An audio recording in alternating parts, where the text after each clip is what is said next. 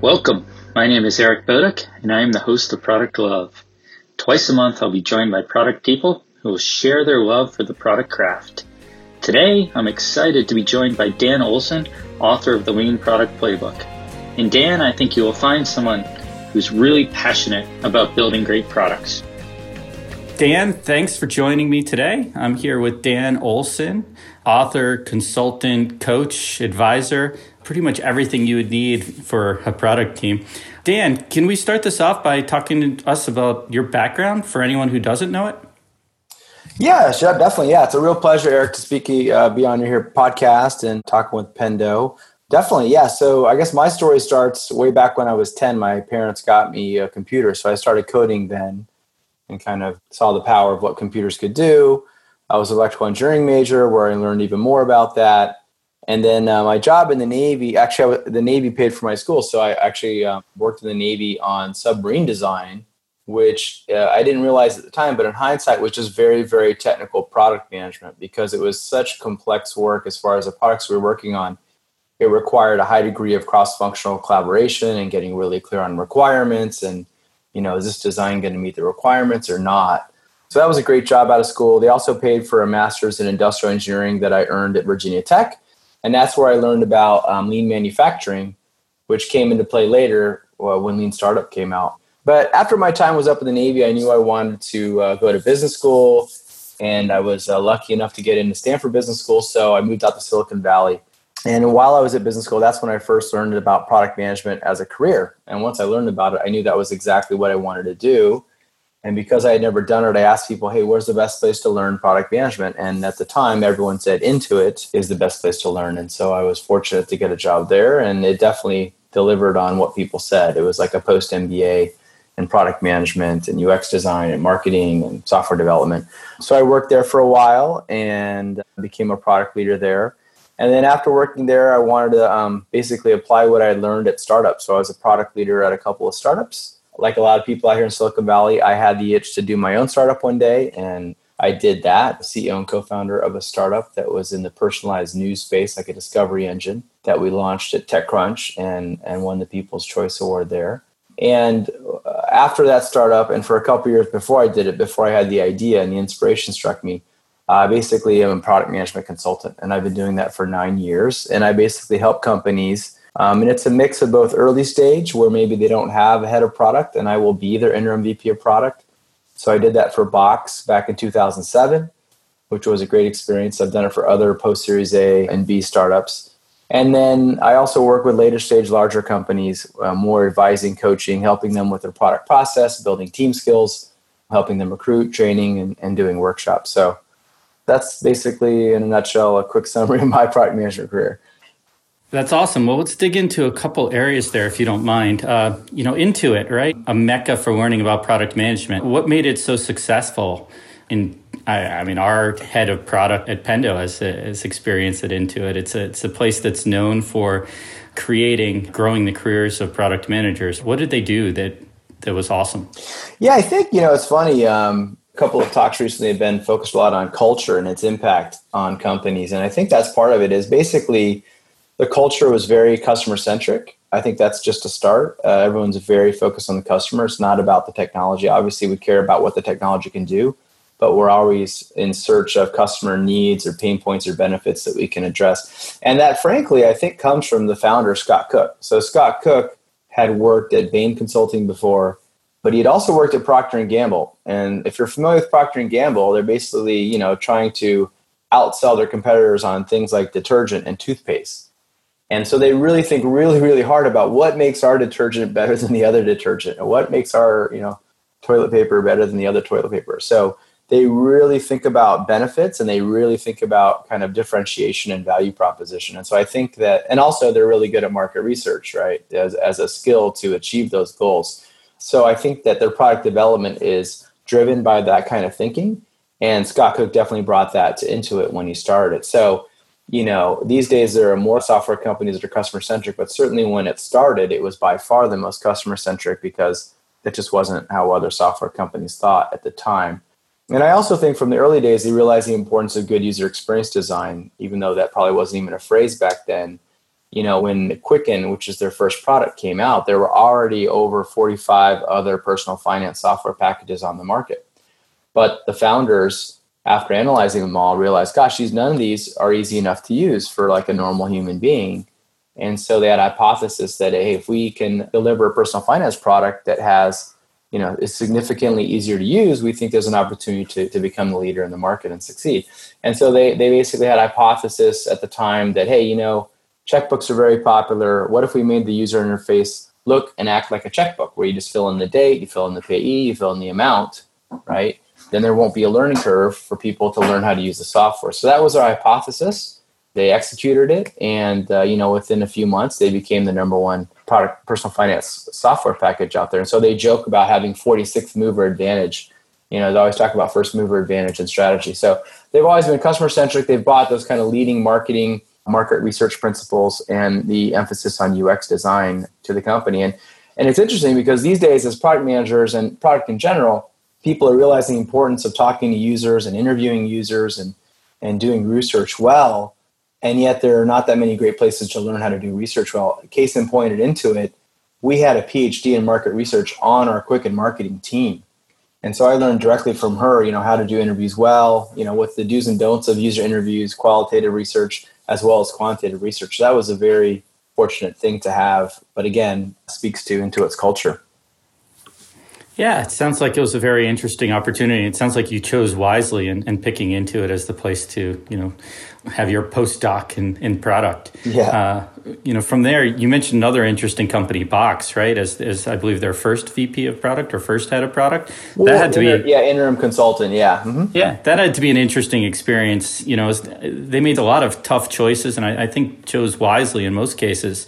You know, choices like, you know, are we going to offer this for free?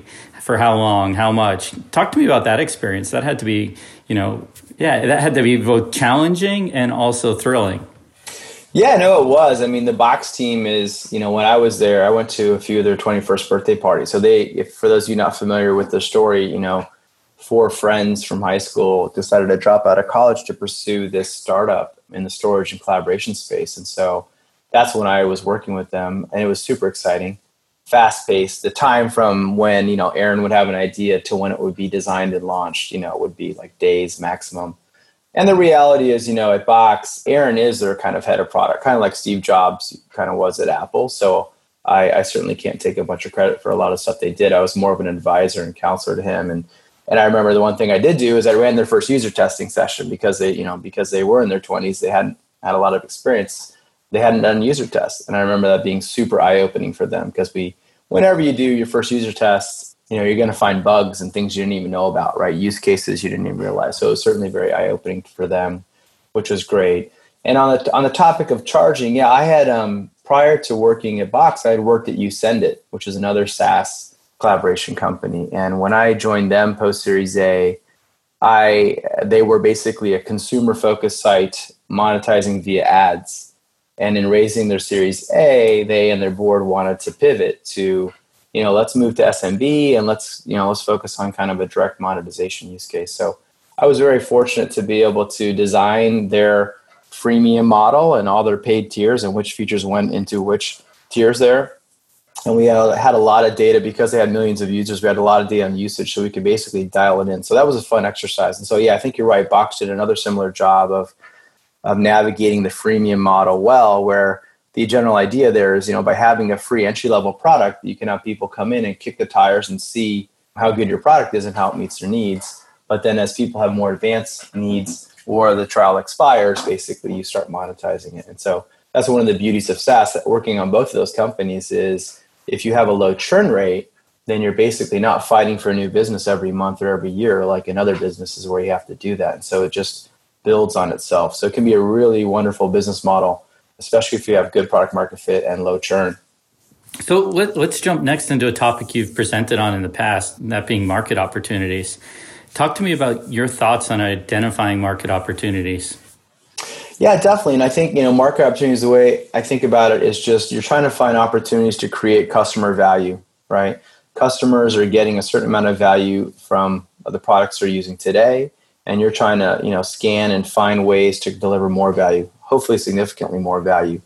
And so there are a lot of tech companies out there that focus on the technology and the solutions. And, you know, there are numerous stories of companies that had some cool technology that they built and launched, and then people called it like a technology looking for a problem, right? So it's, what I found more successful is when you're going after market opportunities, just start with the customer. Think about what are the customer needs or benefits or pain points that you think you could address, and that if you did address would create a lot of customer value.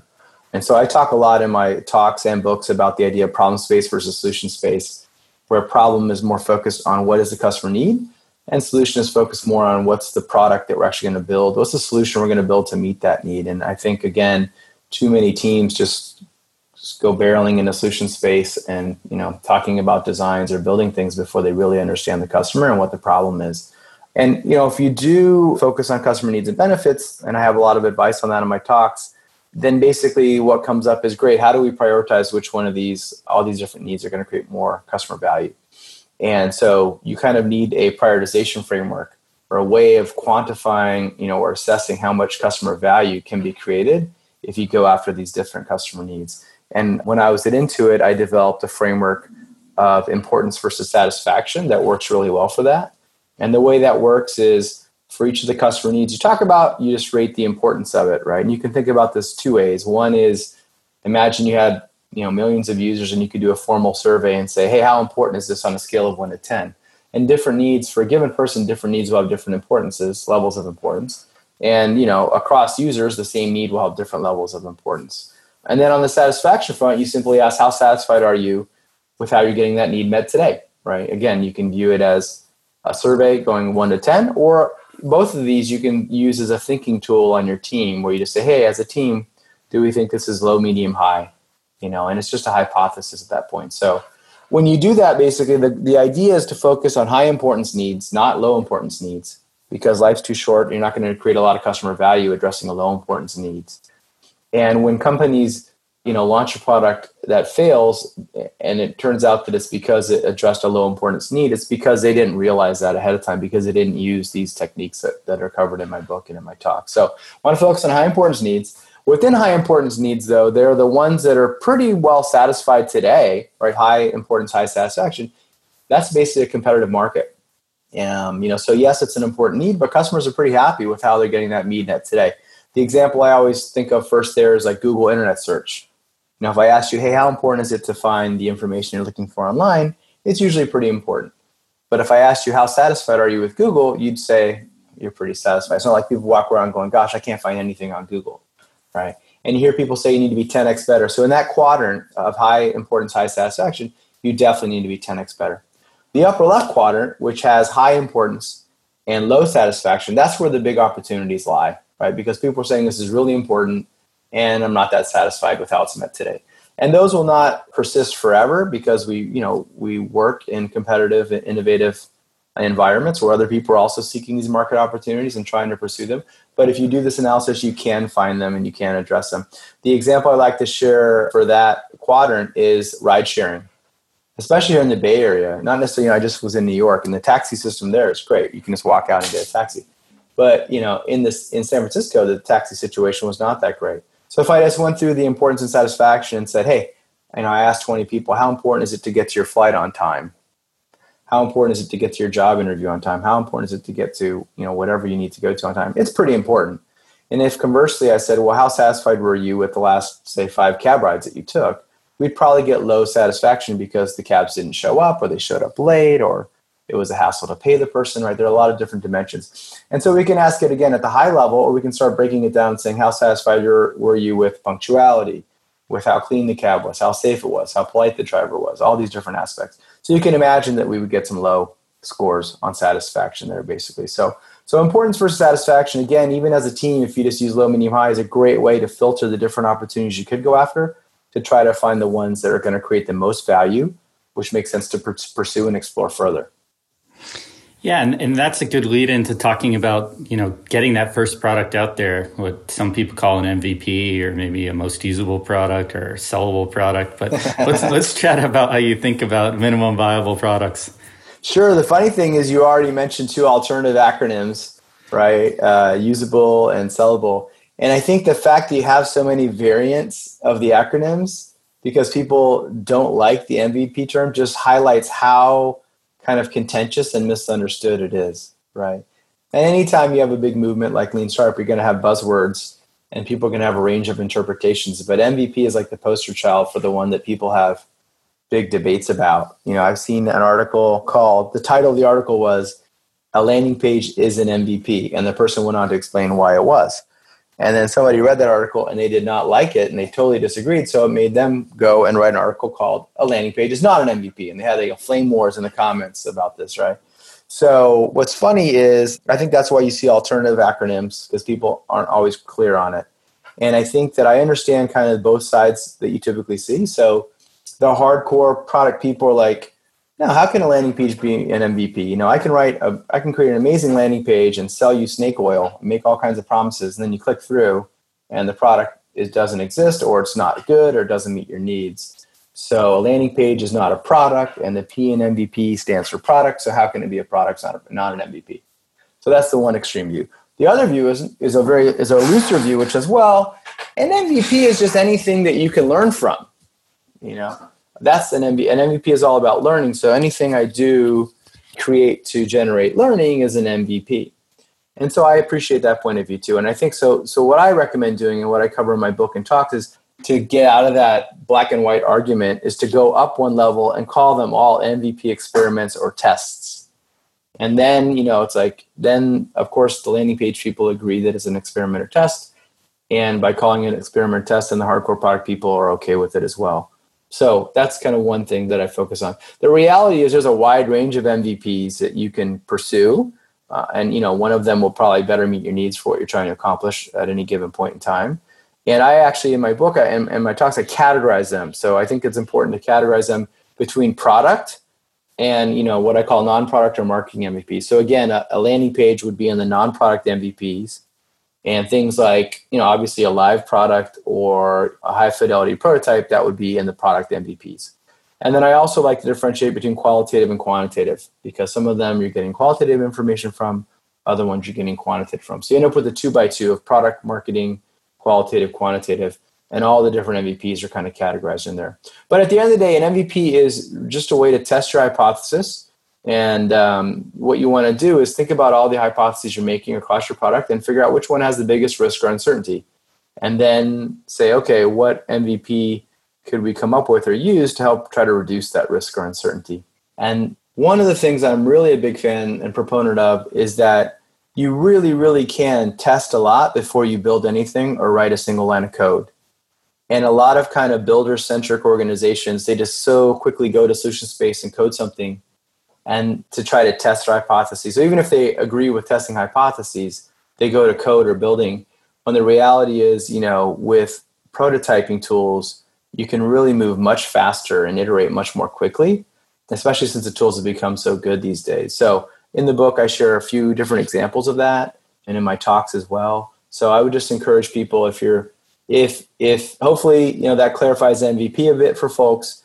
And then if you're pursuing MVP and you're always doing it by building something, then I would recommend that you investigate other alternatives and investigate prototyping tools, because it's so easy, you know, basically to just get a clickable prototype in front of someone with doing zero coding. And all of a sudden you realize, hey, we got these three things right, and we got these three things wrong.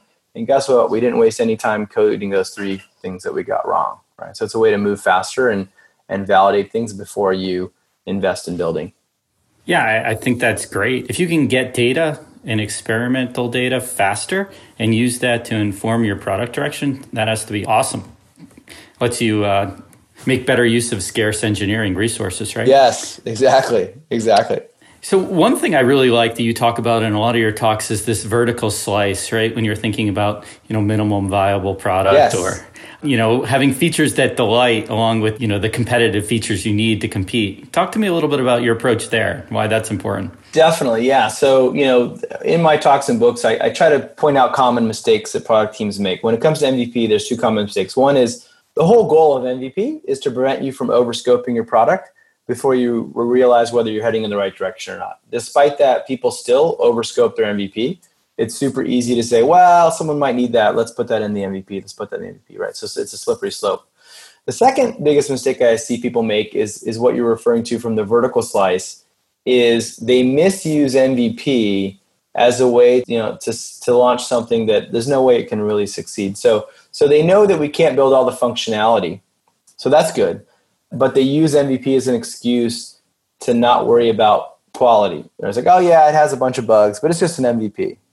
Or usability or UX design. Yeah, we know it's, you know, the UI is not that good, but we can fix that later. It's just an MVP. So they use MVP as an excuse. And a nice framework to kind of think about this was created by Aaron Walter of MailChimp. So he was the head of UX design at MailChimp. And I remember to this day, the first time I used MailChimp, you know, I had used a few other email campaign programs, software before, applications before, and it was just like head and shoulders, easy to use and intuitive. So I'm not surprised that he wrote this book, Designing for Emotion, and that he talked about this. But he basically, and I modified his framework slightly, but he has a pyramid that starts out with functional. The next layer up is reliable. The next layer up is usable. And the next layer up is delightful.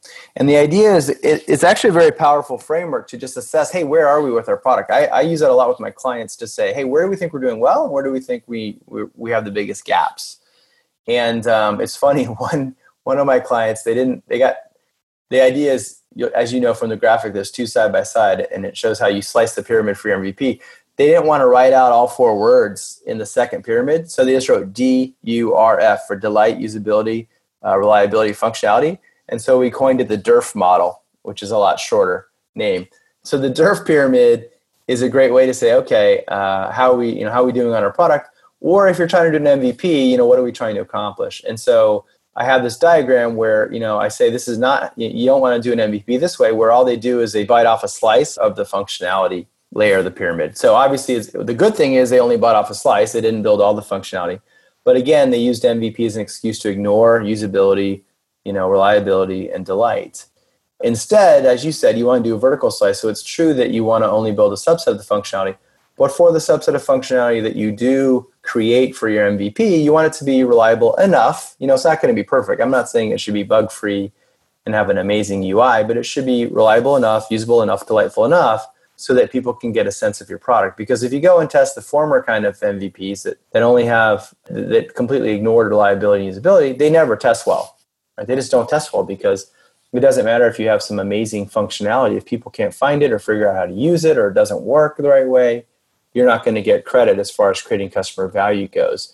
And then, you know, teams that do that, they go, oh, geez, this tested so poorly. See, this whole MVP approach was wrong. Let's go back to waterfall and the way we used to do things, right? So people misuse that, and then they misuse the results that they get as an excuse to abandon those kind of approaches. So DURF it is, right? DURF. So talk to me about why PM should approach it that way. I mean, both from a DURF perspective, and that just rolls right off the tongue, but also from your approach, on identifying market opportunities. Yeah, sure. Well, basically, you know, the number one reason is you'll get to a better solution much more quickly, right?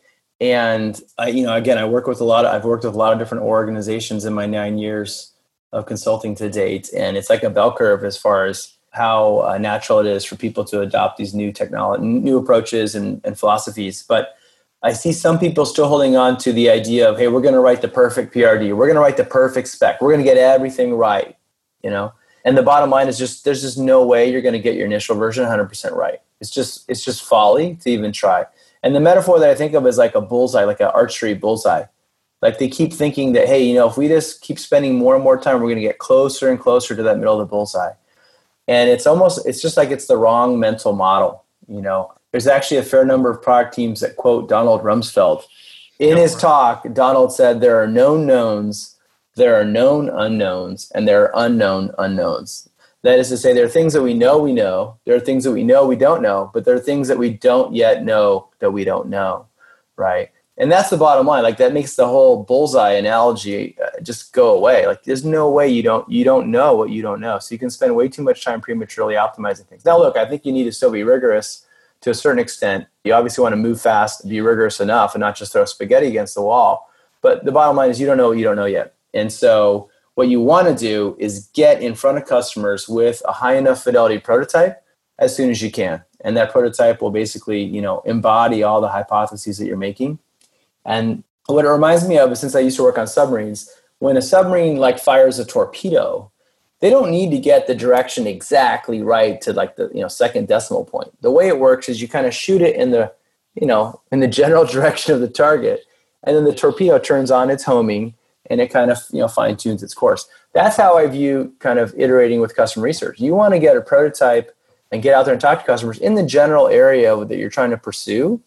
And then if you do a good job conducting their interviews and you learn and you iterate, they will guide you into where you're going to create the most product market fit, basically, right? So don't obsess too much about premature optimization before you get in front of customers. That's kind of the main lesson. But again, going back to why it's valuable is, as you said, those engineering resources are very valuable. They tend to be the scarcest resource.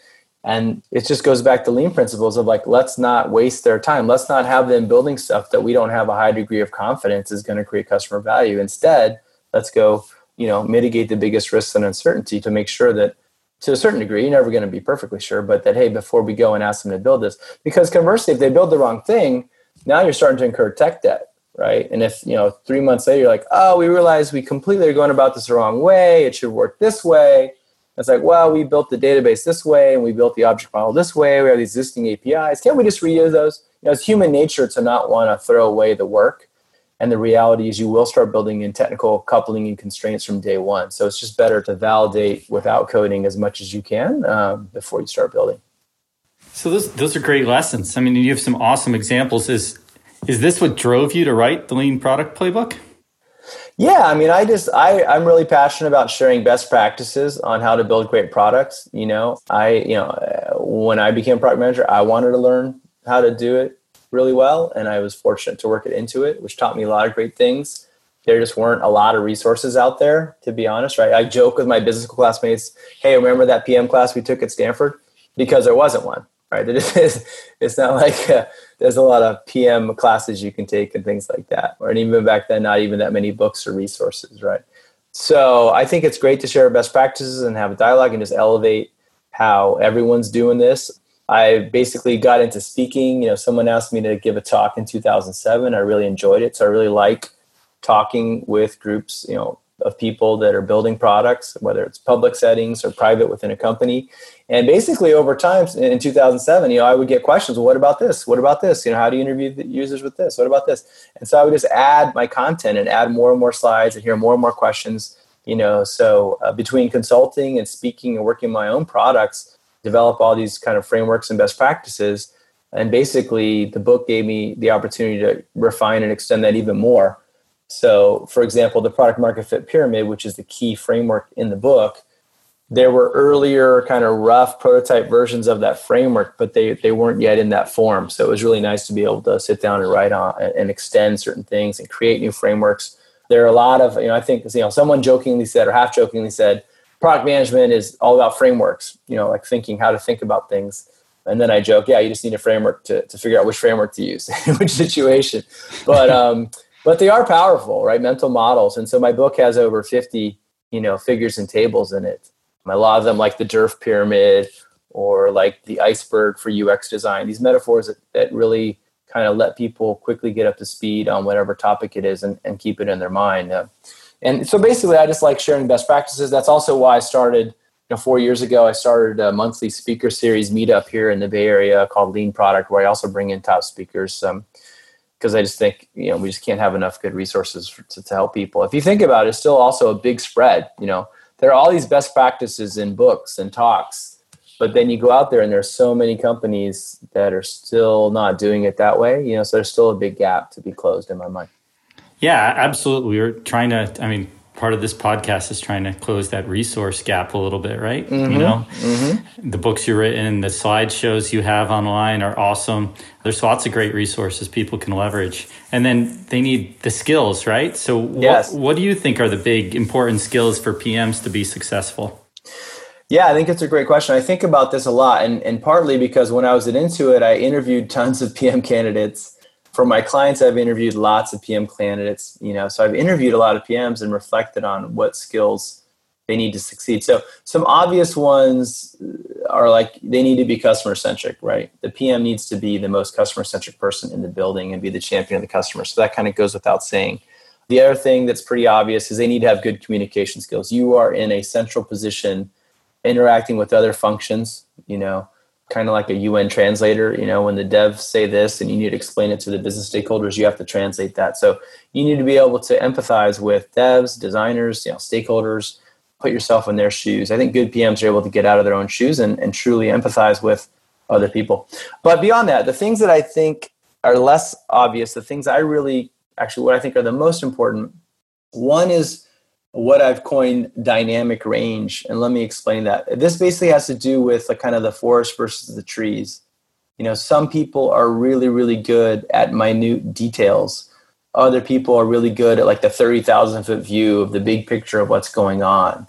And so dynamic range is thinking about where are you most comfortable and strongest along that dimension, right? Some people are limited to the top high level things. Some people are limited to the details. I think good PMs are able to span a wide range and connect the big picture with the details, right? So they can listen to, you know, their GM, their CEO, the executive team as to why, well, here's what we're trying to accomplish as a company, as a business unit.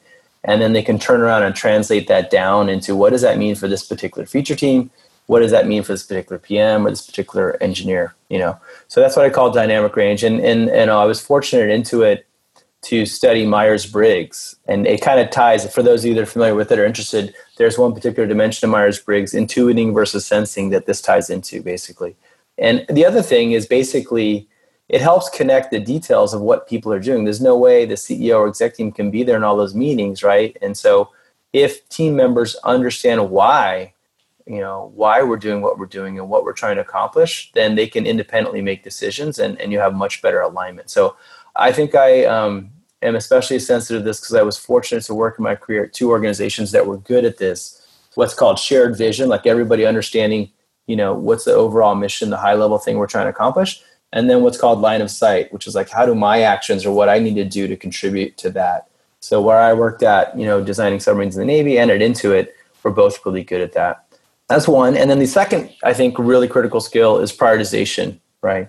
There are so many ideas coming at you. You have ideas, your devs have ideas, executives have ideas, customers have ideas, competitors have ideas, right? So there's way more ideas than we can possibly execute against. And some are obviously better than others. And so you have to prioritize because you have limited resources. So I think first and foremost, being able to make calls, right? Some people just get kind of frozen, like deer frozen headlight, when they've got a list of 30 things and they have to prioritize it. They just can't make those tough calls. So step one is being able to make those calls. But the advanced version of that is actually being able to explain the rationale behind why you prioritize the way you did. It's not enough just to say, yep, I put them in high, medium, low order. By the way, I like to use the term rigorous prioritization. You know, early in my career, I saw MRDs and PRDs that would have like 10 high features and 15 medium features and 20 low features. You know, and as a product team, you're like, okay, great, there's 10 highs. Which one should we do first, right? So you're kind of punting on the question. So I'm a big fan of rank order prioritization, where yeah, it's fine to do high, medium, low, but within the highs, rank order them 1 through 10. So we know exactly which one should be done first. We can always change it later. It's not trying to lock it in stone, but that's what I mean by rigorous prioritization. But again, what's most important is you can explain to somebody, well, here's why I made this one number 3 and why I made this one number 2, right? And I think that, you know, you basically need to have the rationale and mental models to be able to explain that to people. And then the final point is, again, it's important to be rigorous, but you also have to be flexible, right? So at any point in time, I like to have the rank order priorities, but then as we get new information, we need to be able to change it, right? We're going to add something in. Oh, geez, this thing just came in from a competitor or something, and we need to make that number 3 now, right? So you can't be locked in stone and say, no, we made our list of top 10, you know, you can't change it. So you always want to have that clear rank order list, but be flexible and mindful when you get new information that it should change. So again, dynamic range and prioritization, I think, are two of the most critical skills for product managers. So I noticed you didn't really mention any technical skills. No. Do you think product managers need to, you know, especially in software, need to be? I mean, we're both computer engineers, right? Is it necessary? Yeah. Well, that's the funny thing is there's a debate out there, right? And there are definitely companies that have a school of thought that, hey, if you're not a CS major or EE major, we don't even want to talk to you. And you won't even get the job interview, right? I think that there are way too many companies doing that in situations where it it doesn't really apply or add a lot of value. Now, I do think obviously if we're working on a very technical product, you need to, then that's different, right? Or if you're marketing to developers or building products for developers, perhaps that would help you have more customer empathy. But I don't think, I personally am not of the school that, you know, all product managers should be able to code. What I will say though, my general advice to product managers is, you know, you live in a value creation chain, right? Like we live, you know, downstream of us in the fact, if you think about product, making products as a factory, right? Upstream of us is like execs and customers and marketing and things like that. We take all the input from them and we figure out, you know, what the product roadmap and definition should be. And then downstream of us, we have UX designers, visual designers, developers, QA. So I'm always a big fan of learning about getting really knowledgeable about the adjacent people that you work with. So UX design would be great to learn. And development, not necessarily that you're going to be the world's best Python coder. I think what's valuable is to have enough technical knowledge to accomplish a few things. One is that you can have credibility with the tech team. If you go in there and they say, oh, that's a JavaScript error, and you have no idea what they're talking about, then you're not going to be viewed as credible or knowledgeable, right? And that's kind of not what you want, because nobody reports to us as product managers. And so it's all done by, it's the whole influencing without authority. A key part of how you influence is by being perceived as knowledgeable. And they don't expect you to know more about JavaScript than they do, but you know, knowing the difference between client-side things and server-side things, and this is a database change versus this is a UI change, is super helpful. And so I actually recommend people start like just by learning like HTML. I mean, HTML is not hardcore coding. It's kind of very lightweight, but it'll give you a big appreciation. Another thing is just, hey, get your own website up and running, you know, even if it's WordPress, just get some lightweight website because it'll make you appreciate, oh, you know, things like HTML and CSS. So I don't think you need to go super deep, like going investing, you know, you don't need a degree, you know, coding bootcamp, you know, maybe if you're really passionate about it, but I would just say pick up some lightweight stuff. One of the other areas is actually SQL, right, or database languages. And this ties into another skill that people are increasingly wanting PMs to have, which is, you know, analytics or statistics, or as machine learning and AI become more and more popular, people want PMs to ideally have that expertise. And so SQL is a very specific language where you don't have to learn all these other languages. You just learn SQL, and then all of a sudden you can get data that you need out of databases, which is very helpful as a product manager, you know, to look at analytics and things like that. So anyway, back to what you said. I don't think you absolutely need it. There's certain, obviously, technical jobs, technical products where you do, but I think far too many companies over-index it. And I think they're just being lazy and using it as shorthand. It's like, hey, if they're a CS major, well, then of course they're going to be able to work well with developers. And there's one other aspect too, which is, you know, you want to avoid situations where you go in and make a request to developers and what you're asking for is going to take like a year, right? So being somewhat technical enough to know that, hey, the scope of what I'm asking for, I think is like about a week or it's about a month or it's about 6 months, so that you're not making these asks that kind of are out of line. And again, these companies presume that if you have a CS degree that you're going to be an expert at all that stuff, which also isn't true, right? You could have a CS degree and not work well with developers. Sometimes you get ex-developers who become PMs and they still try to be developers and tell the developers how to code stuff. That obviously doesn't work well. So I think what matters the most is the things we talked about: customer empathy, communication skills, prioritization, and being the expert on the customer and the market in your company. And that's, when you get to that point, then that's the knowledge, that's the unique value add you bring to the team to kind of, you know, help contribute to the overall customer value that's being created. Yeah, absolutely. And I think you've touched on a trend I see too, which is picking up adjacent skills, whether it's UX design or UX research, or, you know, like you talked about analytics, and, you know, having PMs that can both capture data, understand data, and know how to act on data, I assume is a big trend I've seen. What other trends do you see in product management? Yeah, I mean, I think that, you know, I mentioned how at business school I learned about product management is what I wanted to do. So I got into product management, Intuit. Very soon I realized, oh my gosh, there's this whole field like of UX design that's really, really important, because I can write these great product definitions in words, and then we can kind of fall short on the UX design. Or conversely, there's opportunities to create great UXs here. And so I went out of my way to like go and learn it. I took classes in it. I read books on it.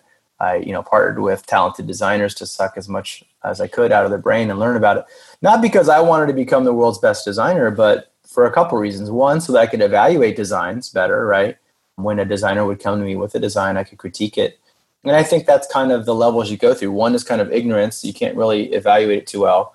And then second is I can critique it. I can't create or design myself, but I can critique it and point out things that I don't think are going to work well.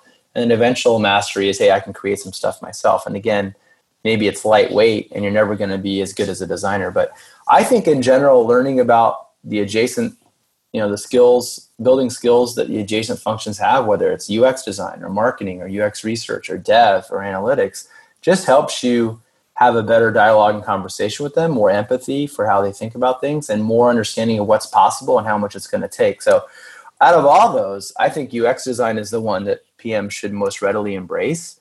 I work with a lot of startups. And in my book and talks, I talk about the design gap that exists. What that means is, yeah, okay, you have engineers and you have PMs, but there's really no designer. And a lot of startups have this. A lot of big company teams have this. They may have designers, but that your particular team is understaffed or doesn't get the resources. And the reality is, when it comes to design, there's two very different types of designers. There's interaction designers who focus on, you know, information architecture, interaction design. They might be doing more wireframing. And then visual designers who focus more on fonts, colors, you know, images, things like that. And so many places have a design gap. And, you know, good PMs fill the voids that are around them, whether it's customer support or QA or marketing. You know, we're in this middle position, and they're often unstaffed or understaffed or underskilled functions adjacent to us. And to kind of complete the value chain, good PMs will fill in as they can, as needed there. And so I definitely, in startups, it's very common that if the PM isn't creating wireframes or design, nobody in the company is. And so you go from having like PRDs or, you know, Jira tickets or wiki pages and words to the poor developers got to figure out what the heck to code, what UI to code from that. It's not their fault, right? No one's providing the UI guidance. So if you just suddenly add to that equation a PM who can create basic wireframes in, say, Balsamiq, now you've gone a long way towards working through some of the UX design issues that are going to be there, right? It may not end up looking super pretty with the best colors and the best fonts, but at least by working through wireframes, you'll work through usability issues and navigation issues and things like that. So when I interview PMs for startups, I will ask, hey, you know, do you wireframe or not? And if they say no, then it's pretty strong negative mark against them for startups. One, because they haven't done it on their own, but two, also because it shows to me a lack of intellectual curiosity, again, about learning about adjacent fields. Like, you know, maybe if you say, well, yeah, I've played around with Balsamiq, I'm not the best at it. That's much better than saying, no, I never tried. You know what I mean? So anyway, I think UX design. And the other one is UX research. Again, it's really exciting to see in the last several years, the importance of talking to users going up. But then more and more people, they want to talk to users, but they feel like they're intimidated or they don't know how, right? And they're like, oh. So there's two extremes. One is people saying, being overconfident and saying, yeah, I can talk to users, and not doing it well because they don't know best practices and do's and don'ts. The other extreme is, oh, no, we need a professional UX researcher. I can't possibly interview a user. But what I would say is it's not rocket science. It's like riding a bicycle. You just get better at it the more you do it. And it's honestly one of the most learnable skills. You know, UX design, you've got to learn some new tool like Balsamiq or Sketch. There's a lot going on that you have to learn. UX research is probably the easiest thing to get better at quickly just by doing it and by taking notes and reflecting on it after the fact. And a lot of it comes down to just how you ask the questions. That literally comes down to not leading the witness, so to speak, being objective and not trying to, you know, guide them towards the answers that you want, and asking open-ended versus closed-end questions. And I talk about that in my talks and books, but I would just encourage people, if you haven't done user research or you're feeling, you know, intimidated by it and you want to get better, there's definitely easy ways to do that. Yeah, just jump in and get started, right? Mm-hmm. Just like riding a bike. So yep. We've covered a lot today. What specific advice would you give to young and aspiring PMs out there? Yeah, I mean, in addition to what we've covered today, I'm just, you know, reflecting on product management as a career. It's largely experiential learning, I think. There aren't that many classes out there. Even then, you kind of need to live through it, and it's kind of like on-the-job training. So you basically learn a lot from others. At your company, what that means is that your manager can really teach you a lot or not, basically. And I was very fortunate into it. I was kind of walked into a product machine, and so I learned from everybody, but I especially learned from my managers and peers, right? So, you know, I would say if, you know, it's kind of harsh, but if you're not getting the kind of PM learning and guidance that you need or want from your manager, perhaps seek out other sources, other mentors, if they're not even your direct manager, And if those didn't exist, maybe, and you're really like, man, I really want to get my PM skills improved, maybe you need to go to a different team with a different manager. But you can also learn from good designers that you work with and good developers that you work with, right? So learning from other people is key. There never are tons of books on PM, but there are more books than there used to be. Meetups are a great way to learn from other people too. You know, there are more and more product events, conferences, meetups, videos online. At my meetup, each month we bring in top speakers. We always record it for people that can't go to that. And then blog posts and podcasts like this one. So that's the other thing. Again, when I interview PMs, I always, one of the questions I'll ask is I'll be like, how did you learn PM?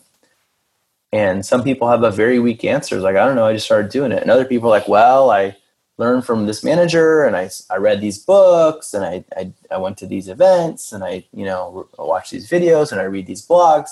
It just shows me, again, that they've got the intellectual curiosity to try to improve their craft. So those are some of the ways that you can go about trying to grow your PM skills and career. Awesome. So, the important question I always ask people, and I ask this on interviews too. It's always interesting to hear what people have to say, which direction they take this. But 3 words to describe yourself. Yeah, I saw that. It's a funny question. It's tough, but I do like the succinctness of it. So I basically came out with promoting PM excellence, because if you kind of see the common thread through all the stuff that I've talked about today, that's kind of what I enjoy doing, is promoting PM excellence. I think that's a great 3 words. I remember being at dinner with Astro Teller at a place, Soba, in Pittsburgh, way, way back when. This is probably 15, 20 years now. And now he's running whatever, all the major cool innovative projects over at Google. I forget what his actual title is, and having the same discussion where everyone at the table answered that. It was interesting. So as we're wrapping up here now, anything else you'd like listeners to know about? No, I mean, it's been a pleasure talking with you guys. Just since it's a podcast, just giving people some pointers online, as far as my book, The Lean Product Playbook. If some of the ideas I've discussed sound interesting and you want to learn more, just want to let people know that in addition to hardcover, it's also ebook and audiobook. I know I love books these days. The only way I'm able to consume as much is through audiobooks. In addition to the English version, there's Chinese and Turkish versions, if people prefer those languages, and Polish and Thai are coming out soon as well. On the meetup I mentioned a couple times, as I said, I do run a monthly speaker series in Mountain View. It's actually at Intuit headquarters in Mountain View. It's called the Lean Product and Lean UX Meetup. I started it 4 years ago, again, to share best practices. We've grown to over 6,000 people now. I just had Marty Kagan there Thursday nights, which was great. It's free to join, and if you want to learn more, you can go to meetup.com/lean-product and learn more. On the consulting front, if anyone's interested in learning more about coaching or training, you can check out my website, dan-olsen.com. You can contact me there. And if any of you listeners out there have read the book and have any feedback on it, please reach out to me. It's always great to hear from readers. And as far as other resources, I give a lot of talks. I make it a point to post the videos and slides on my website, again, dan-olsen.com, if you want to check those out. A lot of them, having a slide to go along with the audio helps a lot as far as explaining the framework. And if you just go to danolsen.com, it also has pointers to the meetup and book and other info. So, yeah. Those are some of the URLs I'd share with folks. And it's been a real pleasure talking to you about product management today, Eric. Awesome. This has been great. Greatly enjoyed it. Thanks again, Dan. Thank you. Bye.